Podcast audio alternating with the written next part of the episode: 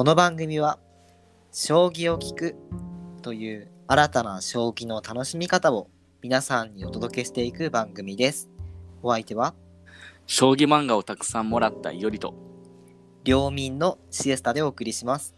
それではポイント将棋第71局対局よろしくお願いします。よろしくお願いします。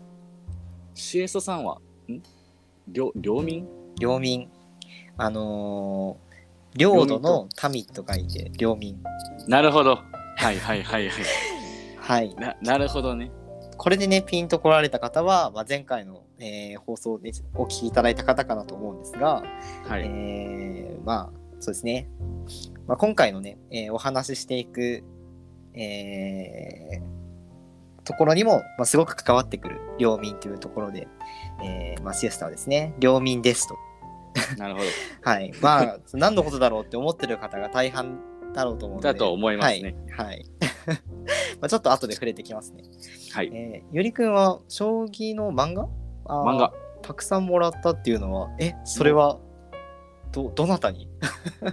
えっとね、羨ましい、うん、な、な、なんて説明したらいいかな。まあ、だ、誰に？えなんかその何お世話になってる将棋のその道場の人とかそんな感じ？いや、あの、あのね、この収録をするはいはい日、はいこの、もうと撮ってるじゃないですか、今、はいバーンって。はいはいはいそのね、1時間前ぐらいにもらったんですけど、超、超リアルっていう。でいやいやいや、えー将棋漫画山積みされてるんですけど、はいはいこれ、あのー研究室っていうのがありまして、はいはいまあ、領領域部屋っていうんですかね。あのなんかまあ一応部屋があるんですよ。研究する。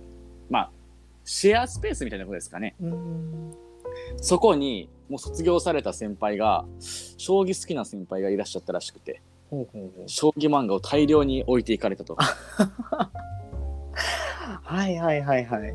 で、あもういよりは将棋を研究してるし、いよりにあげようということでいただいてきまして、なるほどですね。じゃあ研究材料ってことですねそうですね。ああなるほどなるほどあのね、あの将棋、あの、だらだらしてるわけじゃないんですよ。将棋漫画を読んでね、だらだら過ごすわけではなくて、僕一応これ研究ですからねっていう。なるほどなるほどそうそうそうそう。大義名分がねあるわけですねそうそうそうそうそうそう。えー、いいですねでもあなんか確かにあのー僕もねその大学生の時に研究室みたいなところにやっぱ入ってたので、あのーその卒業される先輩がねその自分の私物だったりを研究室に持ち込んでめちゃくちゃなんか、持って帰るのめんどくさいからそのまま置いてくわみたいな。感じで置いてった漫画本がたくさんありましたけど、はい。いやでも 将棋の漫画たくさん持って帰れるってなかなかないですよね。ないと思いますねそんな研究室も珍しいんじゃないかなもう、やばいですよ。えーえちなみにその将棋漫画のまあそのタイトルというかは何になるんですか？もう月下の騎士。ああはいはいはいはいはいはい。で3月のライオン。もう将棋知ってる方はもう皆さんご存知。八腕ダイバー。はいはいはい。で開け駒で、おー。なんこれあなんだっけな。そんな感じですかね。あとはどこどれだろうな。ああと大狩りあーあわかんない。大狩りは知らないな。初めて聞いたかもしおれない王を狩るって書いて多分最近じゃないかな、多分比較的これは。でまあ月下の騎士だったり八腕ダイバーだったりとかってものすごいそうですね。ね関数があるじゃないですか。特にそうです。そこら辺はもちろんねあの有名な将棋漫画といえばって感じですけど、うん。あの3月のライオンなんかはもう映画化もしてましよしたてね。そうそうそうそうそう。自分も見に行った覚えがありますし、うん、めちゃくちゃ面白いですよね。あの作者の方がねす。ごい人気な、えーそうそうそうそう漫画家さんでいらっしゃるのでそうそううん。えー、なんかすごいい いいものもらいましたねっていうとなんかあれだけど。そう。あとなんか定石本が2冊あるおおじゃあ定石じゃないわな。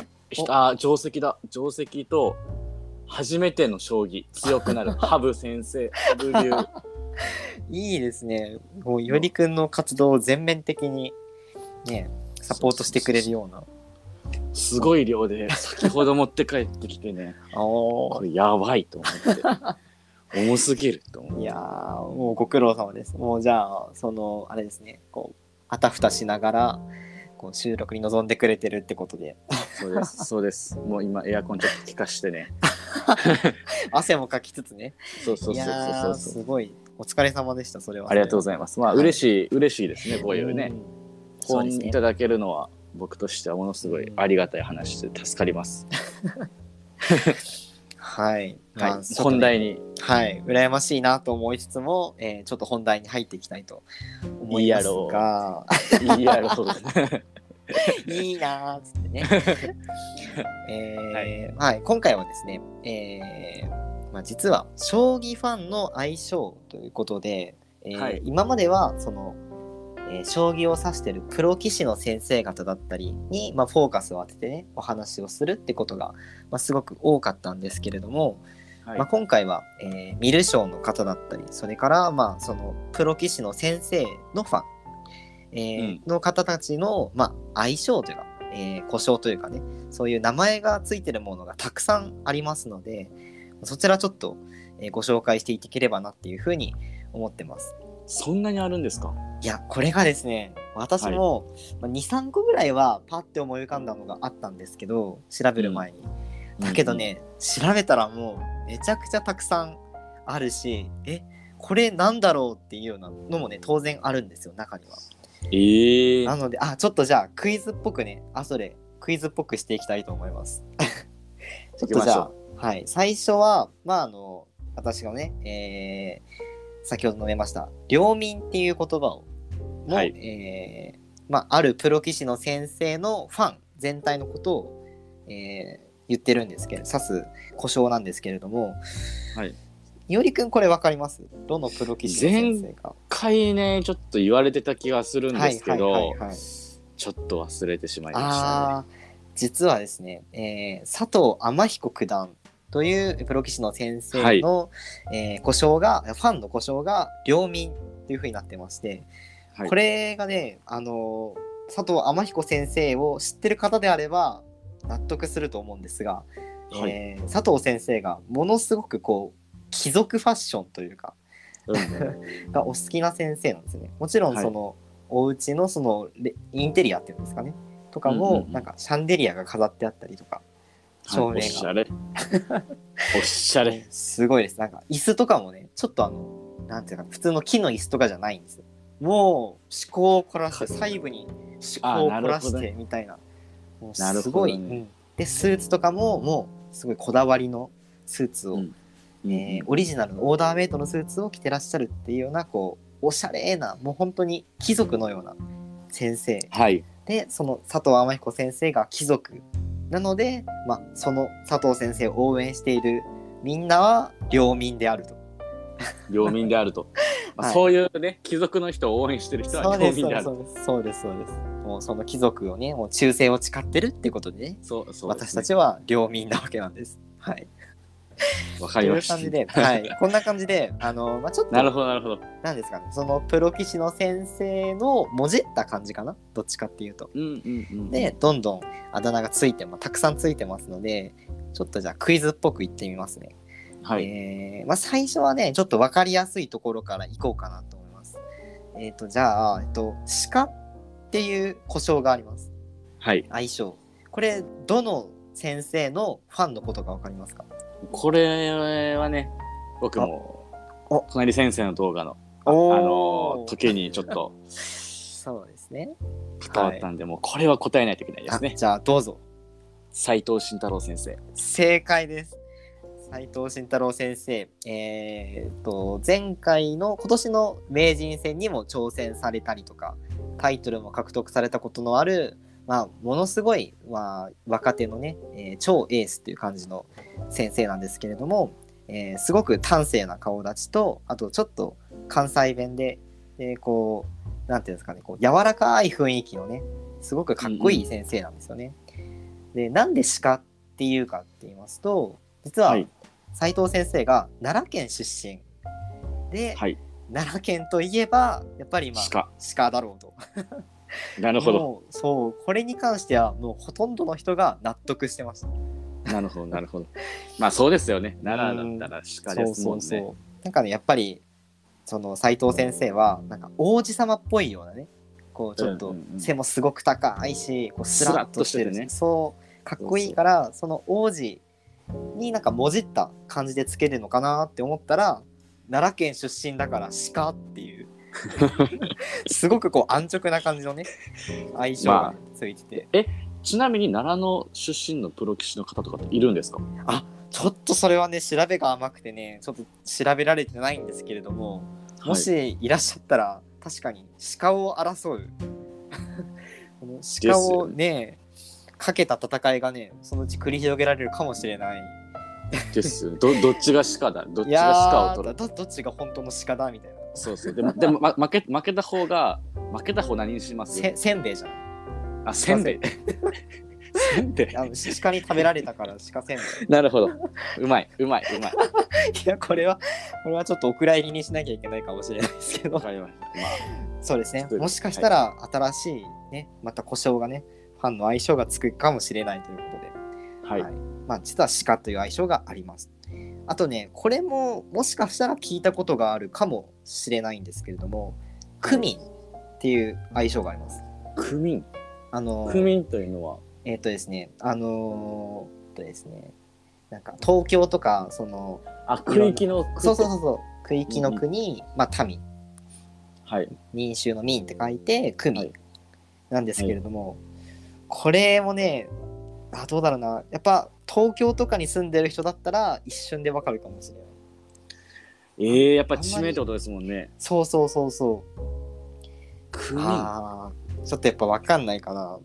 いやでも、やこれは納得すると思います。ヒヒントありません？これはですね、えー東京の23区の中に もう字面がねこれしかないっていうのがぴったり当てはまる将棋の先生がいるんですよ。クミン。誰？誰？クミンはい。じゃあ正解はですねはい。豊島先生です。なるほど。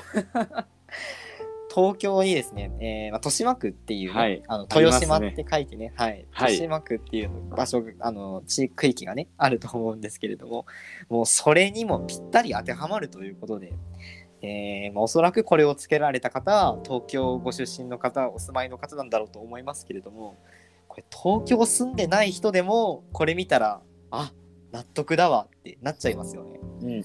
てか誰が考えるんですかねこんなんね。これすごいですよね。すごいな。さっきのというそうかね鹿といい区民といいね。あと領民。多分ねここの3つはその昔からっていうか結構古めのまあ相性っていうんですかね。あもう結構昔からある感じなんですね。そうそうそう。なんかツイッターとかでそれこそまあ区民とか領民とか鹿で検索して遡っていったらおそらく将棋ファンのことを言ってるであろうっていうツイートで一番古いやつが17年か18年だったか。そんなに昔からあるんそうですか？そうそうそうそうだからそれこそその藤井先生藤井聡太先生ので将棋ブームがわーってきたじゃないですか。34はい年前か、もうそれぐらいの時にもう結構、ね、見る将っていうのが増えてきてでその棋士の先生のファンにも相性がついたっていう感じなんじゃないかな。と勝手に分析してますけど、もしかしたらもっと古くからねその将棋掲示板とかではあったかもしれないんですけどちょっとそこら辺まで調査しきれなかったのでもしご存知の方いらっしゃればなんか反応等いただけるとありがたいかなと思いますが、えーうんえーここまではね比較的にこう分かりやすいという納得だなっていう風になったりするんですけれどもあじゃあもうこれからもあれなんですね ものすごくひねってくるんですねあーちょっとねこれなかなかそうきたかっていうのがありますね。楽しみですちょっとねじゃあ次はうーんまあいおりくんなら分かってほしいなっていうのがあります。マジマジ、はい。マジじゃあこれはうんいおりくんなら分かってほしい。いきますよ。都民うまいな都民都民都民都民。都民のとはあの都の都そうそうそう都の民、僕ね都民って聞いて都って聞いてうん思いついたのが隣龍馬先生なんですよ、あ大正解です。本当ですか？いやでも僕うん。牛隣先生のファンとか牛とか牛乳とかそういう感じで来るのかなと思ったりとかしてちょっとためらっちゃったんですよ。はいはいはいはいはいはい。そうですね。いや、実は、その、私も、隣先生のファンでめちゃくちゃ多いイメージがあったんですけど、はいあんまりその隣先生ファンのことを指してるツイートっていうのを見かけなかったんですよね。えでもものすごい人気じゃないですかそうそうそう。いや、多分ね、検索の、その、ワードがちょっと悪かったのかなと思って、僕あの私も、その、牛とかで検索したんですよ、最初。はいはいはい 斉藤先生が鹿だから、あそう隣僕もそれ思いま先したうんうんうん牛 やっぱそうだよね。で、牛で検索しても全然引っかからないわけですよ。あれ？と思って。で、うん今度都民で検索して、そしたら、あの、まあ、2、3件引っかかって、で、他にもいろいろ探してみたんですけど、ちょっと見つけられなかったので、もしかしたら他にもあるかもしれないんですけど、まあ、ここでは一応暫定的に都民とご紹介させていただきます。トミーうん。結構これはね、あの、なんてちょっいうか、とびっくり ねちょ、ちょっとそうだね、個人的にもびっくりしたかな。あでもうんうんこれもね、諸説あるだろうし、なんか面白いよね。こう、区民とか領民とか都民。あまあみ民が民が基本的につくんですねあ、そうですね。結構そういうのがね、多いかもしれないです。ああとじゃあ、民つながりで、はいじゃあもう一ついきますね。えー、村民。村民？はい。村のそ民。村民。あーこれはね村がつく先生だと思うんですよ、はいはいはい。村山先生とかかなあー、なるほど。確かに村がつくんですけど、実はこれは、えっとですね、たまたま私が見た村民のツイートをされてる方は、木村九段のことを指してらっしゃいましたね。木村九段？あ村？そっちかそうそうそうそう。いや、これ確かに、そのいろいろ村がつく先生はいらっしゃると思うので、まあ、田村先生とかね、あ村山先生とかいらっしゃるので、はいはい。多分いろいろ当てはまるんですけれども、まあそうですね。木村九段のことを村民っていうふうに、えーファファンのことを言ってらっしゃる方がいらっしゃいました。やっぱりねこう民ってつけるのがトレンドなのかもしれないですね。将棋ファンのうんうんうん。相性ってことで、いななんでなんだろうね。や結構これはそのあのアベマトーナメントってあったじゃないですかはいであのツイッターとかでめちゃくちゃ盛り上がってたと思うんですよアベマトーナメントにね。でその時にあのやっぱりその豊島先生だったり斎藤慎太郎先生だったり佐藤天彦先生だったりっていうのがもうすごいチームで大活躍されてたじゃないですか。はいはいその時ツイッターとかでも将棋ファンの方々が区民が「わー大盛り上がり!」みたいな区民と鹿が戦ってるみたいな。そういう感じで盛り上がってたっぽいんですよね。ツイートを見てる感じだと。うん、なのでまあそれにこう乗っかってっていうんですかね。あちょっとあーそういう呼び名いいなみたいな感じでこの隣先生の都民だったりとか、まあ、木村先生の村民っていう言葉がまあ誕生したんじゃないかなっていう。へえうん。いうふうにほどね。なんか、うん、ツイートのタイミングとか見てるとあそんな感じかなっていうふうに、ね、思います。逆に鹿がものすごいレアというかレアケースというかね。確かに確かに。鹿鹿はねでもアベマトーナメントあんまり関係ない時期に 発足してたっぽいので。何がきっかけに出るんだろうね。何なんでしょうね。ちょっと最初に考えた人天才だなと。確かに確かに。いますけど。でそれをこれを流行らすのもね定着するのもすごいですもんねそしたらじゃあ動物つながりでもう一つ面白いのがあったのでご紹介しますね。えーうさぎです。うさぎ。うわちょっと待ってこれないどっかで聞いたことがあるんだよねうさぎ。あわかったあわかったわかったはいどうぞあのね羽生先生正解です。これなんでうさぎっていうか、ゆりくんわかります？えっとね奥さんだったかな、はいはいはい。がツイッターでねうさぎと羽生先生のツイートをしてるんですよはい、そうですね。大正解。でそのうさぎさん可愛いんですよね そうですね。えー、そうですね。奥様のね、えー、ハブリエさんかな？が、うんえーよくね、ツイッターの方でうさぎちゃんの写真だったり、まあ上げられてね、えーすごくそれも話題になってますよね、一時期ね。うんうんうんっていうところで多分お家で飼われててでその羽生先生も、まあ、うさぎちゃんが大好きっていうことで、なんか去年だったかな？のアベマトーナメントで、えーチームを組まれた時にも、はい。そのちなんかチームでその動画を撮っていくみたいななんか結束を深めようみたいな懇親会みたいな動画があったんですけどうんうん。羽生先生のチームはうさぎカフェに行くっていう。ええ そこでうさぎカフェでもうあのプロ棋士の先生3人がこうただただた戯れるっていう。めちゃめちゃもう癒されるともう映像じゃないですかそんなね。おそらくねあのうさぎに戯れてる羽生先生を見ながら、まあ、きっと画面の向こうのねうさぎたちもね癒されてたんじゃないかなと。羽生先生を見てね。うまく言いますね。なんかななんか今日なんかななんかおかしいですよ。今日えちょっとちょっとあのうまいこと言っておかしいって言っちゃダメです ななんかえだ大丈夫？や今日はねちょっとねあの念入りに準備をしてきたのでああ テンションテンションというかね気合も入ってるわけでいすね。やもちろんですよ。ちょっと領民なのでね。はい。ああなるほどなるほど。し ししっかりと。はい、しっかりとそこは調べてきました。そう領民なりに調べてもらって。うん領民なんでね、はい。ということで、はい。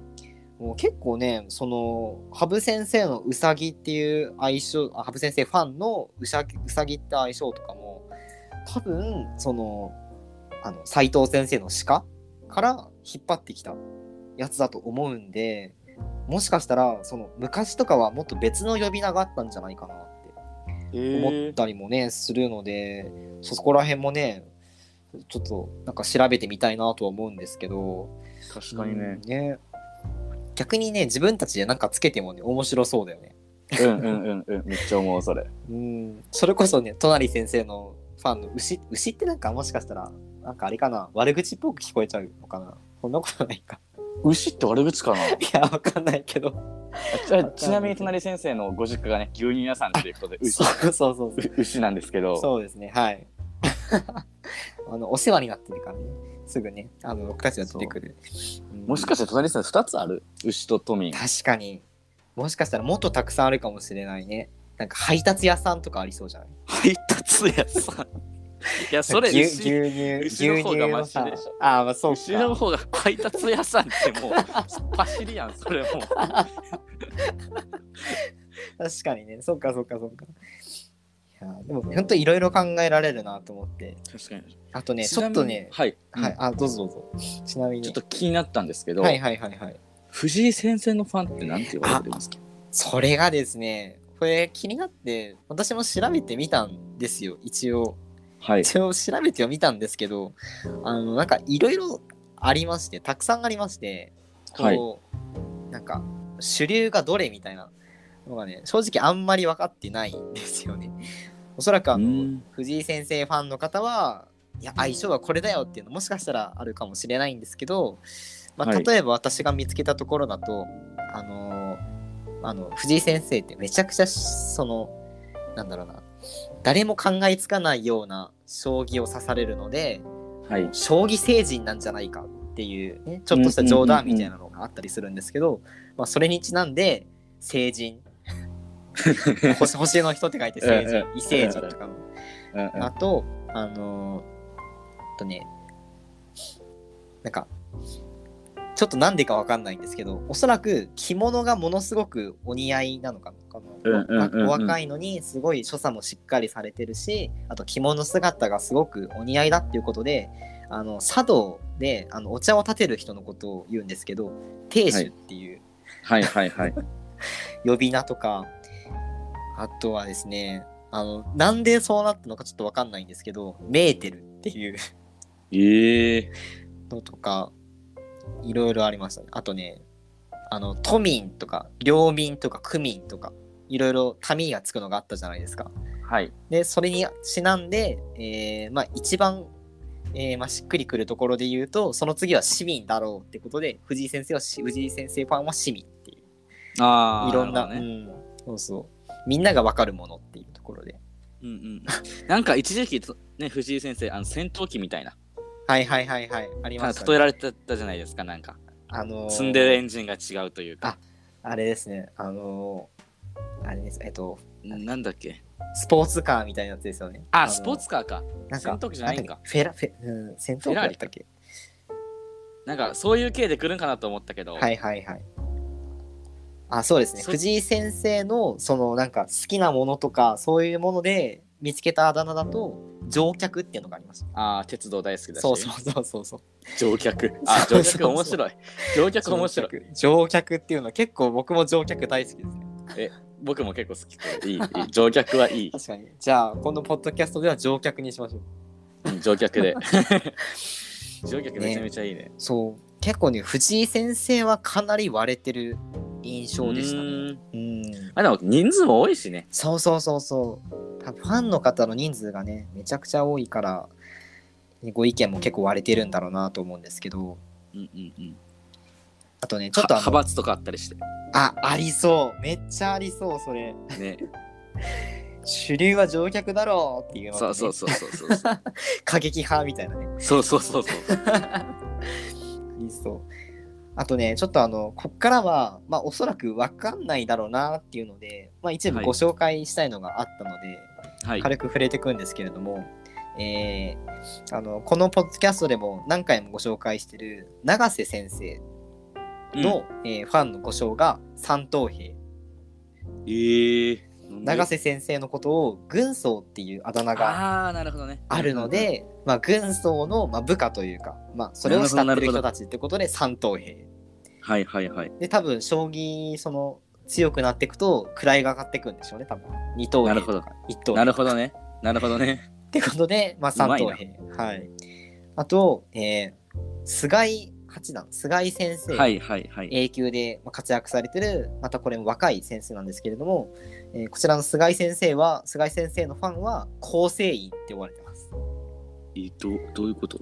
えっとねあのすごい菅井先生ってこうなんていうかな顔もキリッとされててうん。すごいあのえー髪型とかもすごいなんていうかなこう単発でねうんうんうんうん。結構まあ言い方がちょっとあれかもしれないですけどこう若頭みたいな。なるほどね。こうちょっとねこうかっこいいいい感じのね、えーはい雰囲気をされてる方なので、あのまあ、多分それにちなんで、えーまあ、それを応援してるというかその組に所属している構成員っていうね。なるほどね。ファンについていると、まあ、実際はね菅井先生めちゃくちゃお優しい方なんであの笑顔とかもすごく素敵ですしね。もうすごいなんかヤクザみたいな呼び方するのはどうなんかなって 思ったりもしたんですけど構成員っていうあだ名とかあとあのぬいっていうあだ名もありました。ぬい？そう。ぬいぐるみのぬい。これで分かった人はめちゃくちゃすごいと思います。誰だろう？ぬいぐるみ大好きな先生。ああ ちょっと待ってうん。ど忘れ今名前飛んじゃった今誰だっけ？はい。名前飛んじゃった、えー実はですね 言っていい？いやいいいいけどうんうんうん。これはですね、えー実は、えー渡辺明先生がそうだそうだそうだ。そうだそうだ。ななんで飛んだんやろ名前。そうですね。えーまあ、実はね、お家にたくさんぬいぐるみをね、えーお持ちということで、あのそのぬいぐるみ一つ一つにお名前をつけてらっしゃるそうなんですよね。それは知らなかったあらしいんですよ。あのー実はそれがカミングアウトされたのが、奥様が漫画家をされてらっしゃるんですけれども、渡辺先生。はいはいはいはいその奥様が、その漫画の中で、4コマ漫画の中で、将棋の渡辺くんっていう4コマ漫画の中で、えーまあ、旦那様、えーの渡辺くんが そのぬいぐるみに名前をつけてると、はいはいはい一緒に話しかけたりあと旅行に持って行ったりするっていうエピソードを書かれてたんですよね、おそらくそこから将棋ファンのことを、まあ、ぬいっていうふうに、えーまあ、呼ぶ声が上がったのかなと、なるはいほどね、思ってぬいぐるみ長いしね。そうそうそう。多分2文字っていうのがトレンドだと思いますね。なるほどね。漢字2文字とかね。うんううん。ん。ってことでねたくさんここまでねご紹介してきたんですけれども、はい。いかがでした？めちゃくちゃ種類もあるし。うん。今回ねご紹介しきれなかったのもたくさんあるんですよ実は、はい。はいはいはいあったんですけれども、まあ時間の都合上。そうそうそうそう。あとね今回いろんなの見ててその私がちょっと考えたのもまあ実はありました。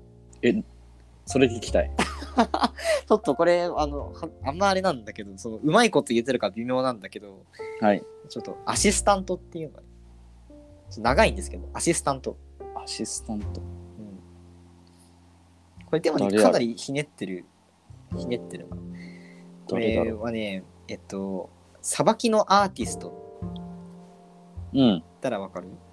うん。なんか、うん。さばきのアーティスト、えっと、久保先生っていう、うん。えー先生がいらっしゃる振り飛車党の、えーすごい先生がいらっしゃるんですけれども。めちゃめちゃダンディーな先生ですね。そうそうそうそうおひげを生やされててね、うん。その久保先生のことをアーティストっていうんだったら、まあ、アーティストって画家とかじゃないですか。はい、そしたら、はい。まあ、画家だったら、まあ、アシスタントとかついてたりするじゃないですか。アシスタント長いし、アシスタント長いし、はい助手、はい。あ助手。助手、助手助手の方がいいですねはい助手、長いし、助手。2文字だしね漢字でねそうそうそうそう。確かにいやアシスタントダメだね助手だ助手アシスタント訳したら足なるじゃん。ななんか、なんか、なんか、なんか失礼、失礼な感じがする。確かに確かに。あれだね。足はちょっと失礼だね。助手、助手がいいです助ね。手。うん。いや、もしかしたらね、また久保先生もあるのかもしれないですけど、いやー、ゆりくんに取られましたね。ちょっと。いや、もう、臨機応変さは僕勝ちます。いやー、ちょっとね、そこら辺の柔軟さでは負けてしまいましたけど、ね、こんな風にね、あの、ファンの間でもね、こう、なんか、いろいろね、ファンの故障を考えようみたいなね、とうんうん。かできたりとか、あと、逆にね、プロ棋士の先生の呼び名、あだ名、ニックネームみたいなのを考えたりとかも、また面白いのかなと。そうですね。いうふうにも思ったりするので、また新たなね、こう、呼び名だったり、ファンの相性だったりっていうのが、まあ、誕生していくのも、これからすごく楽しみだな、というふうに思ってるところです。はい。面白かったですね。うん、あ、よかったです、よかったです。いやー今回自分もね、結構調べてみて、まあ、勉強になったというか、まあ、楽しかったので、うんうんうんこれからもね、あのツイッターなんかでね、将棋のこと調べたりとか、将棋のファンの人たちのコメントとか見たりするときに、ちょっとまた違った視点でね、見れるのかなっていうふうに思ってます。はい。はい。まあ、というわけで、えーまあ、今回は将棋ファンの、えー方に目を向けて、まあ、そちらの方々の、まあ、故障とかニックネームとかね、相性とかっていうところを、まあ、今回ご紹介していきました。えーそれではですね、次回の、えー次回はどんな風な話をしていきましょうか。何話していきます？うーん、そうですね。なんか調べてて気になったところとかあります？このやっぱり今回名称とかああ、はいはいはい、そうですね。そうだな。じゃあ、気になってるところとか。気になってるっていうかあなんかやっぱりその将棋ファンの方々でもやっぱいろんな方々がねこういらっしゃるなと思ってすごい面白いこととか小ネタみたいなね、うんうんうんうんうん。それこそあのーまあ最近というか8月中旬ぐらいにあのーなんだっけえっと総選挙みたいなの将棋、まあはいはい。はいオールスターみたいなあの投票みたいなのがあったんですよ。はい。でその時に、まあ、あの角将っていうね方々がいらっしゃるんですけれどもその絵描きさんで将棋のファンですみたいなうんうんうん。方々がいらっしゃったんですけれども、まあ、そういった方々のその絵とかを見てるうちにあやっぱいろんなその将棋ネタってたくさんあるんだなっていうふうに思ったのでちょっはい。と温めてる小ネタとかも含めて、まあ、次回は、まあちょっと何ですかね将棋大喜利みたいな感じではいこうちょっとはいいくつか こうご紹介というかねこう私が見つけたものだったりとか、まあ、そこからアイディアを得て考えたものとかをご紹介していきたいなと思うんですけれども将棋大喜利なんてどうでしょうか？ありですやっていきましょいいですか？じゃあゆりくんの企画にもねちょっと採用してほしいのがいくつかありますので。うわかりました。じゃあ次回は、えー将棋大喜利ということで大喜利ってとちょっとハードル上がっちゃいますけど、えーまあ、アイディアをどんどんご紹介していければなっていうふうに思ってます。はい。はい、えーそれではこの辺でポイント将棋第71局を終了しようと思います。対局ありがとうございました。ありがとうございました